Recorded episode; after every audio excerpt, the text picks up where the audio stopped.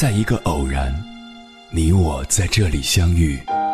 你有你的经历，我有我的故事。因为彼此的寻觅，我们走到一起。千山万水只为你，捎来谁的秘密？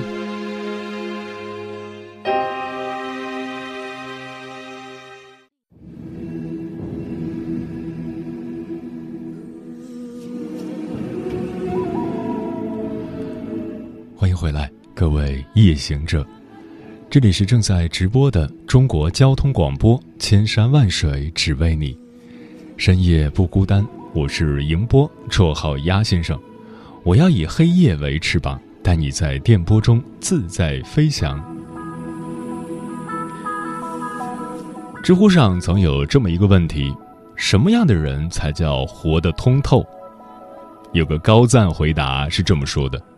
活得通透，就是拥有清醒理智的心态，善于选择自己的道路，善于接纳别人的观点，善于适应当下的处境，随遇而安。是啊，活得通透的人，对事情总是拎得清、看得明、想得透。接下来，千山万水只为你，跟朋友们分享的文章选自《复书》，名字叫。一个人越活越通透的三个迹象，作者小五。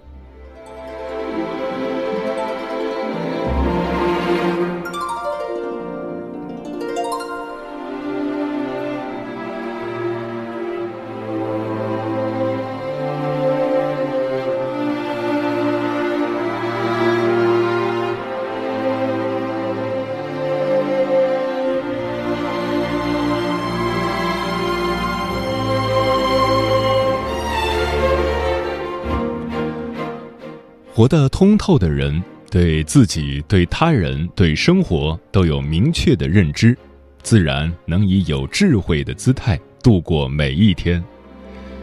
当一个人有了下面这三个迹象的时候，他就开始活得通透。一、善于取舍，不贪多求全。我的文友阿莲刚开始写作时。听说思维认知类的文章很热门，就开始拆解和学习这方面的文章。没过多久，他听说写软文很赚钱，赶紧又报了个文案培训班，想成为广告大神。后来他听说在文学网站写连载收益不菲，于是又整天钻研怎么写仙侠穿越、豪门虐恋、帝王宠妻。阿莲就这样折腾了一年，什么都想写，什么都想学，从没想过哪个方向最适合自己。结果，他没能写透认知类的文章，软文也写得平淡无奇，而订阅他小说的读者更是寥寥无几。更糟的是，因为他给自己加的负担太重，每天都要熬夜练笔。最后把颈椎累出了问题，整天头晕目眩、四肢乏力。生活中，我们需要用功、奋力前行，也需要取舍、量力而行。最好的努力是选准方向、精进自己，而不是贪多求全、消耗自己。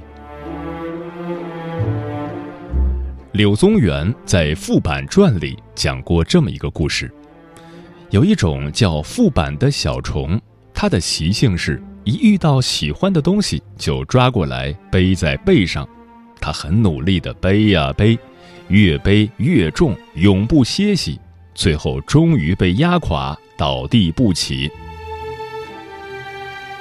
一个人的时间有限，能量有限，如果你什么都想要。他就会让自己疲于奔命，精力枯竭。如果你心态通透，懂得放弃，做事时有所为有所不为，才能聚精会神，打造核心竞争力。生活中偏执的人只想着取得，而通透的人却懂得取舍。就像段永平所言。不要盲目扩充能力圈。成功不是什么都做，而是专注的把最重要的事情做对。段永平是步步高、vivo 等品牌的操盘手，他自己就是个很会取舍的人。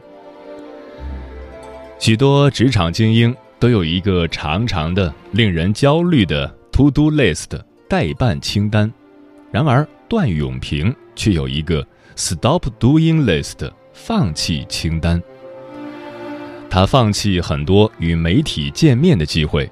这样一方面可以避免过度曝光，抢了团队其他成员的风头；另一方面可以避免过度社交，专心做事。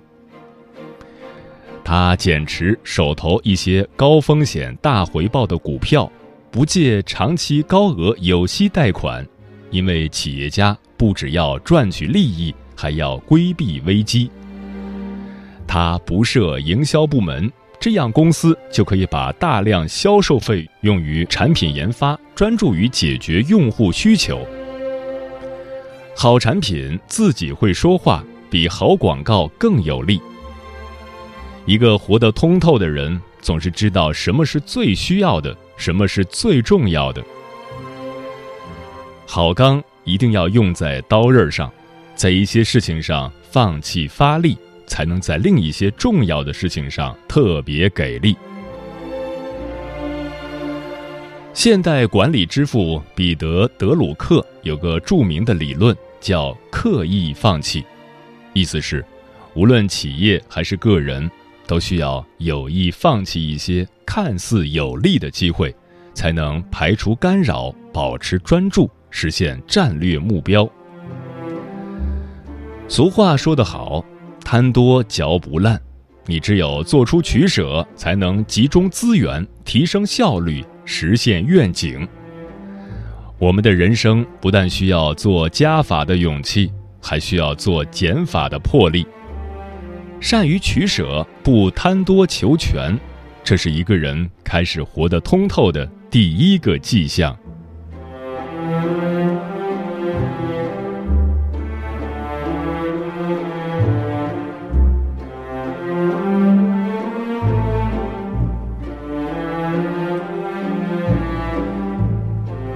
二善于接纳，保持空杯思维。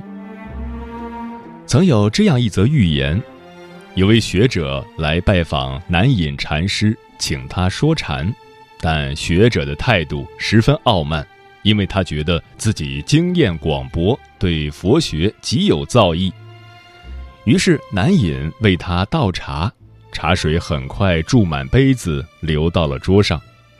学者望着茶水满意。连忙劝道：“大师，茶水已满，请别再倒了。”南隐听了，便放下茶壶，望着学者道：“你的头脑就像这只杯子，里面装满了各种已有的念头。你不把自己的杯子倒空，我又如何对你说禅？”是啊，盛满水的杯子就不能再装茶。而盛满了固有经验、陈旧经历的头脑，就不会给新的观念留下余地。这样，人就会变得墨守成规，不愿意去发掘新可能、探寻新领域，从而画地为牢、坐井观天，严重的束缚了自己。作家彩童分享过一个案例，有一次。很多天使投资人、创业精英聚在一起讨论创业机遇。有人提出一个新点子：我们可以做一种共享自行车，让大家自由借还，方便出行。很多经验丰富的创业者听了，立刻开始鄙视他：“不行，创业成本太高，车子放在外面，风吹雨打，很容易加速折旧，缩短报废周期。”不行，这种车的用户体验肯定不好，车子会爆胎、没气，用户还要自己修理。他们觉得，根据自己的知识，这个创意缺乏可行性，所以纷纷选择放弃。霍金曾说：“知识的敌人不是无知，而是对知识的幻觉。”如果你总以为自己懂得多、见得广，凭借经验轻易下结论，就可能错失良机；而如果你保持空杯思维，能倒空自己的心，摒弃固有的经验，才能容纳别人的新创意。当时在场的一位女士。胡伟伟就是如此。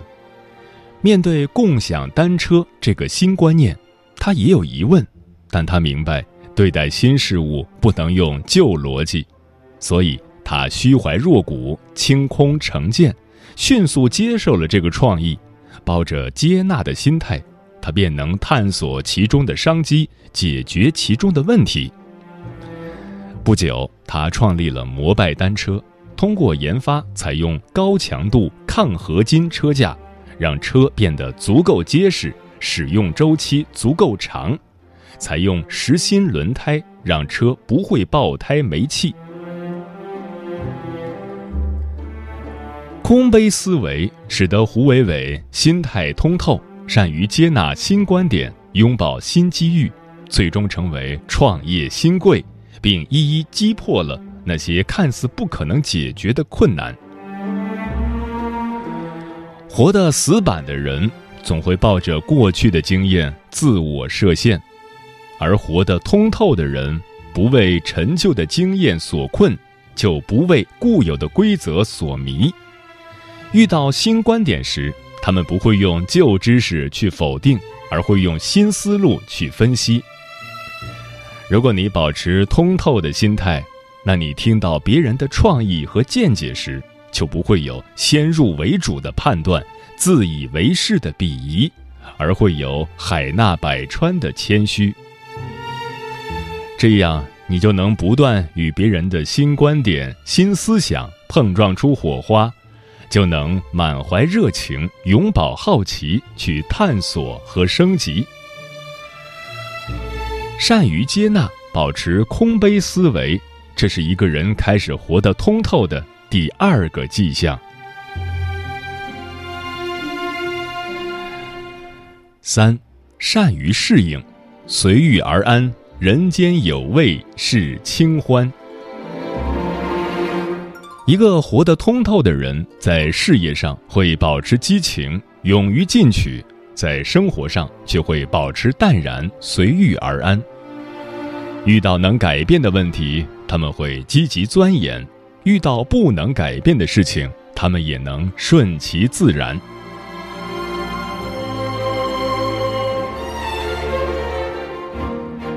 夏勉尊在《生活的艺术》里写到这么一则轶事：有一次，李叔同出门时无处投宿，只能住进一家破旧的小旅馆。后来，朋友们问他。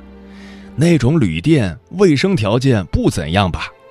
李叔同却回答：“店很好，臭虫也不多，不过两三只，而且主人对我非常客气呢。”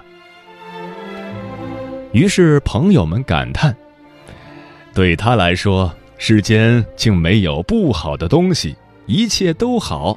小旅馆好，普通船舱好，旧席子好。”破手巾好，咸苦的蔬菜好，长途跋涉也好，什么都有滋味，什么都了不得。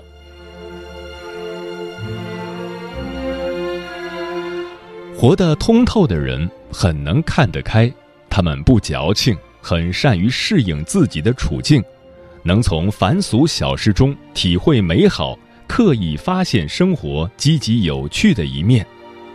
对于他们来说，红尘万事皆美善，人间有味是清欢。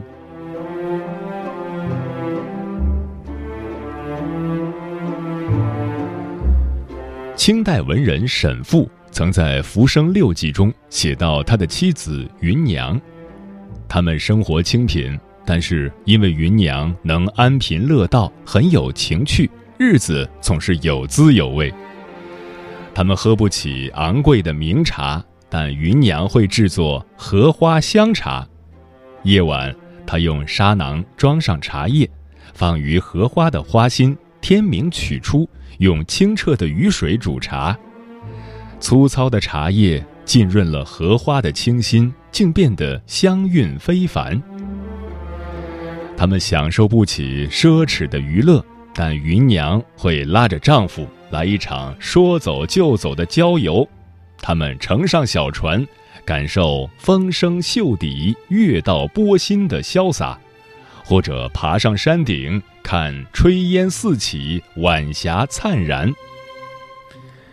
芸娘能适应她的生活现状，一心营造美好、欣赏美好，所以他把苟且的人生过出了诗意的浪漫。反之，如果他整天想着自己很穷，他一定会活得满腹抱怨。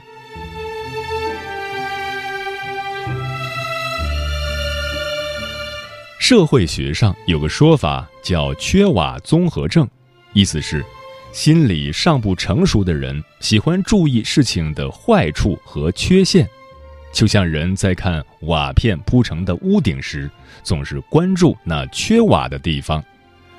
他们不断强化事物的缺点，重复着负面思想，把生活向悲观的方向引导，最终他们的想法就成了自我实现的预言。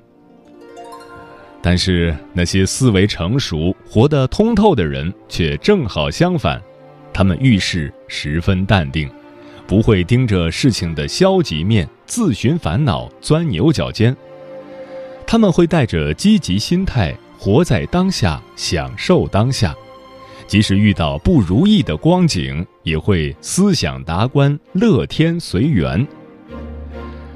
生活给了他们一盒巧克力，他们就能接受每一颗的滋味；生活给了他们一颗酸柠檬，他们就可以享受柠檬汁的甘甜。圣经里说。你们得利在乎平静安稳。是啊，拥有平静通透的心态，就能适应各种境遇，从中获得力量，宁静致远，顺遂安然。善于适应，随遇而安，这是一个人开始活得通透的第三个迹象。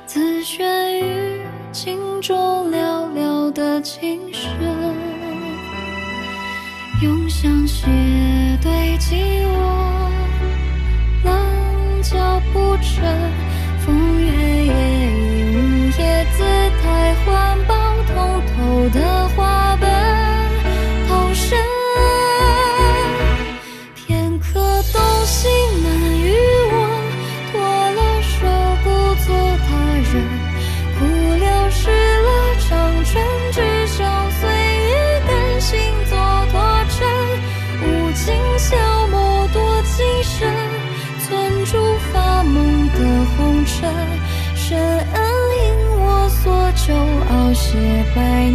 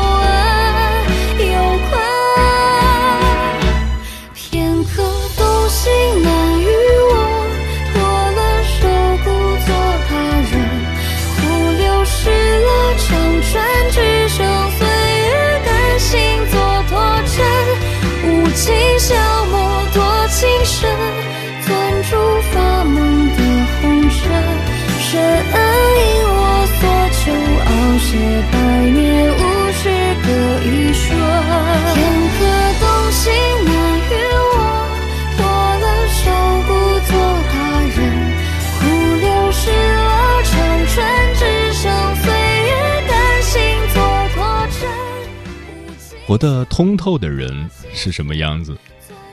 听友大力说，心态平和，积极乐观。不与人计较。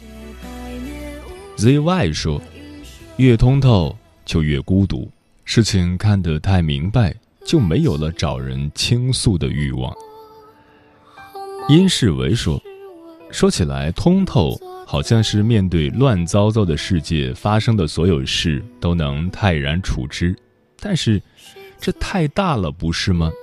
也许我们可以拥有自己的小通透。”捂在被子里偷乐的那种。嗯，人生中其实只有三种事：自己的事、别人的事和老天的事。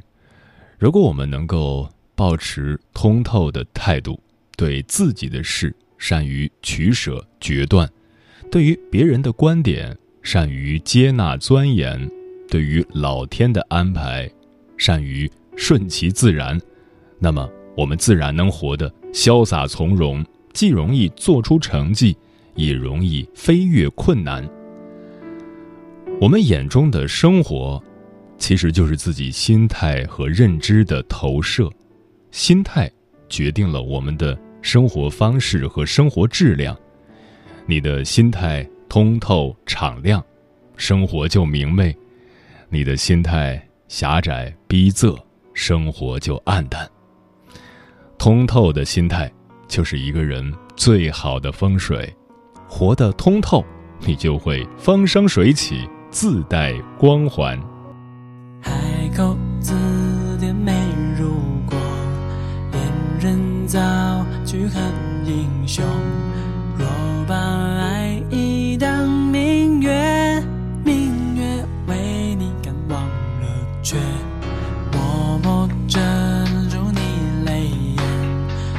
世界毁灭没看见，用纸打败去动片，旧的情侣表我不会一见。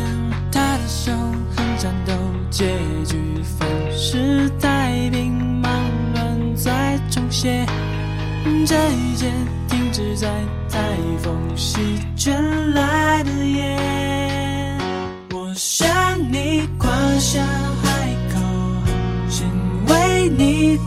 低唱古柏，冷却以后，千年后，万年后，爱痛都依旧。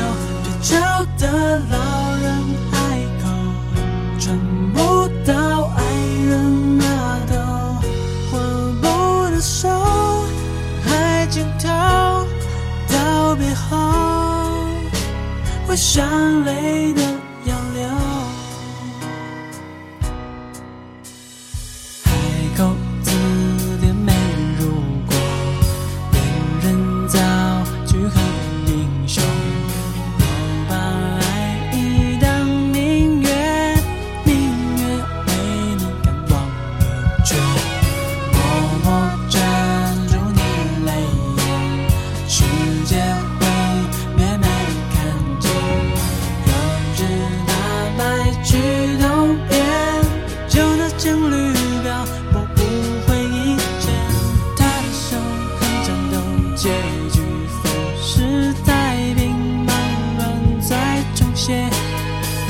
看见。